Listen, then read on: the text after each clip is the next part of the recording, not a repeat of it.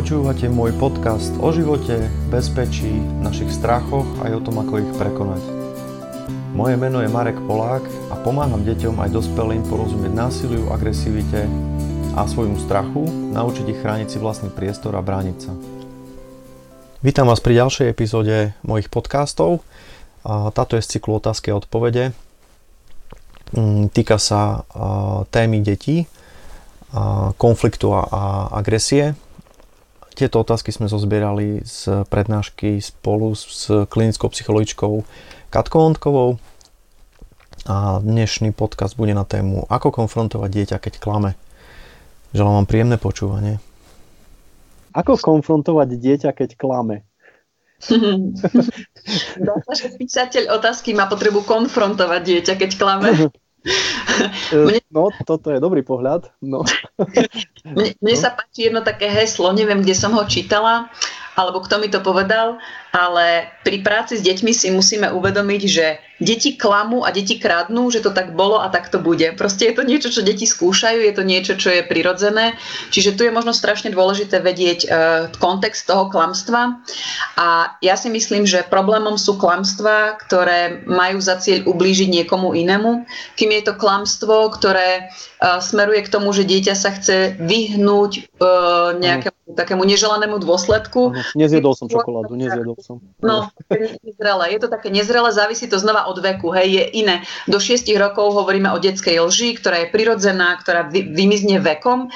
Keď klame dieťa po 6. roku veku, tak je to skôr taká potreba vyhnúť sa trestu a to je niečo, čo je normálne, čo bude nás sprevádzať celou výchovou. Väčší problém je, keď je tam naozaj taká už priama nejaká agresia, verbálna, v zmysle, že klamem, aby som druhého zdevalvoval, aby som ho zničil, aby som ho uškodil. Toto už je problém. Mhm. Rozumiem. A nie je ešte možné, že vlastne tie deti používajú treba to klamstvo v tom vyššom veku na tých 6-7 rokov už v podstate ako nejakú copingovú stratégiu, aby sa vlastne nejakým spôsobom dostali z tých situácií a poviem to tak, utrpeli čo najmenšiu újmu, hej? To znamená, aby v podstate dosahovali svoj cieľ? Presne tak, aby sa väčšinou vyhli trestom. To súvisí s morálnym vývinom. To dieťa v tých 6 rokoch veku už má osvojené tie pravidlá a veľmi dobre vie, čo bude nasledovať, keď sa mu na to príde. Tak aby sa mu neprišlo na to, že porušilo pravidlá, tak sa máme. Čiže pokiaľ je to naozaj klamstvo, že nie, nevzal som si sladkosť, alebo nie, nebol som sa hrať tam, kde si mi mamka zakázala, tak to je čisto len o tom, že proste dieťa sa snaží vyhnúť tomu dôsledku, lebo prirodzene išiel k ústrety neželanému nejakému trestu, nikto by si to neurobil, takže dieťa skúša. Toto závisí naozaj od toho, aké je to dieťa zrelé, ale tam máme veľmi širokú toleranciu. Proste je normálne, že aj keď puberťák, ja neviem, zaklame rodičom, tak je to preto, že pre neho tí rovesníci sú strašne dôležitý a preňho čas strávený s rovesníkmi je úplne topka a tým pádom radšej zostanú niekde dlhšie a sa vyhovoria na 3 zmeškané spoje a neviem na čo, len aby proste mohli s tými rovesníkmi opäť byť. Čiže vždycky je dôležitý kontext toho klamstva, ten kontext tej situácie je niečo, čo je dôležité. Čiže dať nejakú univerzálnu odpoveď asi je ťažké, ale myslím si, že kým vychovávame deti, budeme sa stretávať s tým, že deti budú klamať, lebo je to niečo, čo je normálna súčasť vývinu. Jasné. No teraz je otázka, že keď prídeme na to, že to klamstvo je napríklad vážne, to znamená, môže sa stať, že to dieťa treba sklamalo, tak jak si hovoril, že bolo vonku a bolo niekde, kde som proste povedal tomu dieťaťu, že nemá tam ísť, pretože viem, že tam sú nejaké ďalšie hrozby, napríklad naozaj môže byť miesto, kde sa vyskytujú zbytočne drogy alebo nejaké ďalšie hrozby, tak a to dieťa mi klame, ja na to prídem, tak to je klamstvo, s ktorým by som ho asi chcel konfrontovať. Ale možno nejakou hodnou formou, hej? To znamená... Myslím si, že rozhovor o klamstve by mal byť vždy, ale konfrontácia znie ako keby také nejaké dokazovanie. A nefunguje to tak, že my dieťa ako keby konfrontujeme s dôkazmi a ono sa prizná. Ono niekedy môže zatlkať aj do poslednej chvíle. Znova sme pri vzťahu. Keď má to dieťa dobrý vzťah s rodičmi, neznamená to, že nebude zatlkať. Ono zatlkať kľudne môže, lebo proste má v tej chvíli inak nastavený hodnotový systém ako ten rodič. Ale tam je dôležité skôr to, aby ten rodič len dal tomu dieťaťu najavo, že viem, že si tam bol, kde si nemal byť a už ti to viackrát nedovolím a spravím tieto a tieto opatrenia. To je znova o tom, že samozrejme, že tam musia byť pevné hranice, najmä v tom tínedžerskom veku sú hranice strašne dôležité.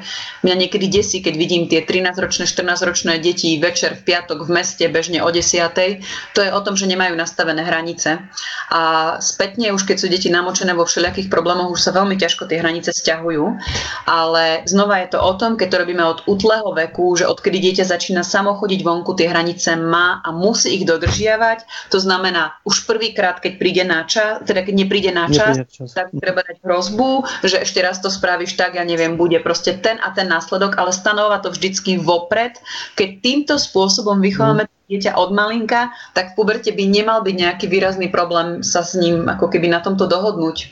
Len to je vždycky, proste tá puberta už je len vrchol ľadovca, to je vždycky výsledkom predchádzajúcich výchovných interakcií medzi dieťaťom a rodičom. Toto je nádherná veta podľa mňa, lebo myslím, že mnoho ľudí to vníma tak, že idú riešiť veci tu a teraz. Hej. A nedomyslia vlastne ten kontext, že ono naozaj to z niekaďaľ prišlo a niekam to bude smerovať zase celé. To sa mi veľmi páči. Takže to bola dnešná epizóda. Dúfam, že ste sa v nej dozvedeli aj vy niečo nové. Pre mňa bol veľmi zaujímavý ten moment, keď Katka rozobrala vlastne aj to, prečo má rodič potrebu konfrontovať dieťa, keď klame. Bol to taký trošku iný pohľad na situáciu. Ten ma veľmi zaujal. Takže ďakujem za vypočutie. Zase máme dve akcie na záver.